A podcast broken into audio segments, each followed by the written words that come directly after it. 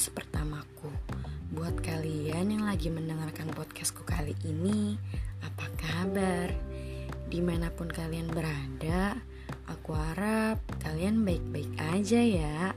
Meskipun di saat-saat seperti ini emang sulit sih untuk menjadi baik-baik aja. Oh iya, sebelum kalian mendengarkan isi podcastnya, kenalan dulu yuk sama pembuat podcast ini. Namaku Siti Nuraini dari Prodi Teknik Biomedis. Aku salah satu anggota dari kelompok Niarsa 55. Sebenarnya membuat podcast ini adalah sebuah tantangan buatku. Iya, tantangan karena aku nggak terlalu suka banyak berbicara, apalagi di depan banyak orang. Buat kali ini akan aku jadikan sebagai langkah pertamaku buat keluar dari zona nyaman, sekaligus melatih public speakingku agar menjadi lebih baik lagi.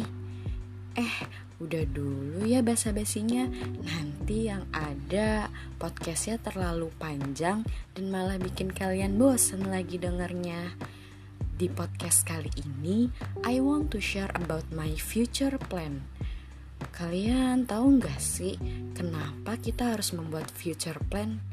Kalau dari pandanganku sendiri sih ya, tanpa future plan, hidup kita jadi nggak terarah dan gitu-gitu aja nggak sih? Aku bakal bikin ilustrasi. Coba deh kalian bayangin, kalian lagi berlayar di lautan yang luas banget. Terus kalian gak punya kompas, peta, ataupun petunjuk arah lainnya. Kalian akan bingung kan pasti mau dibawa ke mana kapal itu.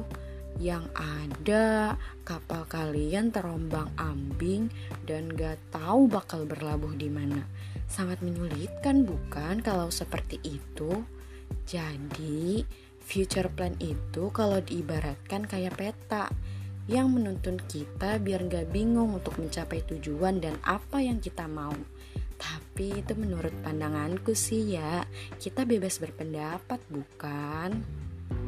Kalau dari aku sendiri, rencana jangka pendekku itu aku pengen mulai dari hal-hal yang kecil dulu.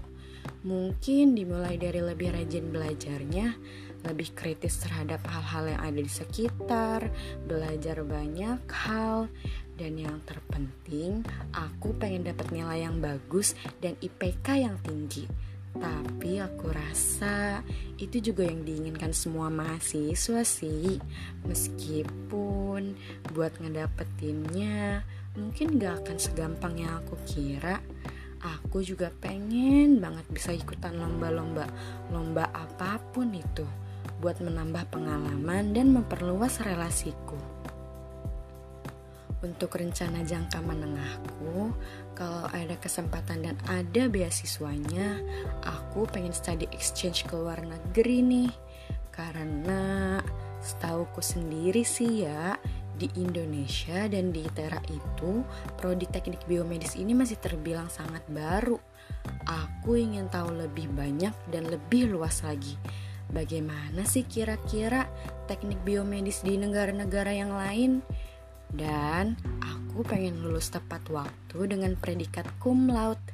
Sedangkan rencana jangka panjangku, aku ingin bekerja menjadi teknisi atau laboran di laboratorium kesehatan. Yang terakhir, aku pengen membanggakan kedua orang tuaku dan bisa menggantikan posisi mereka untuk mencari nafkah.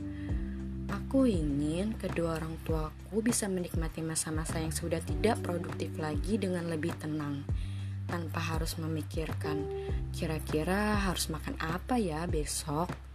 Aku juga ingin bermanfaat bagi orang lain, entah itu nanti dengan cara apa pun, karena sebaik-baiknya manusia adalah yang bermanfaat buat orang lain, bukan? Aku ada sedikit pesan nih buat kalian.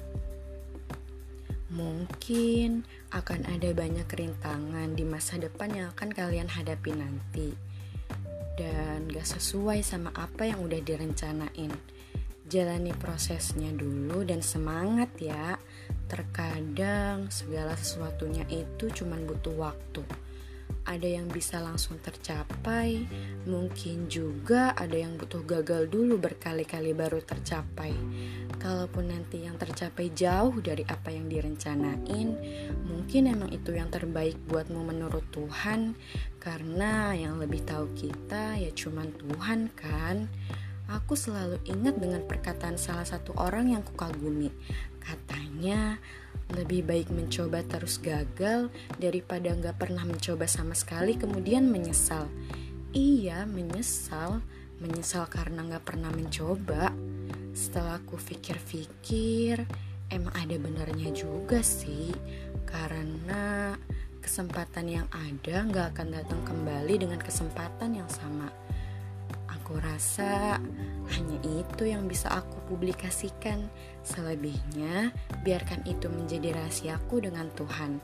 Aku harap dengan future plan yang aku buat ini, aku bisa lebih termotivasi untuk mencapainya. Dan semoga bisa bermanfaat juga buat kalian yang mendengarkan. Terima kasih ya sudah meluangkan waktunya.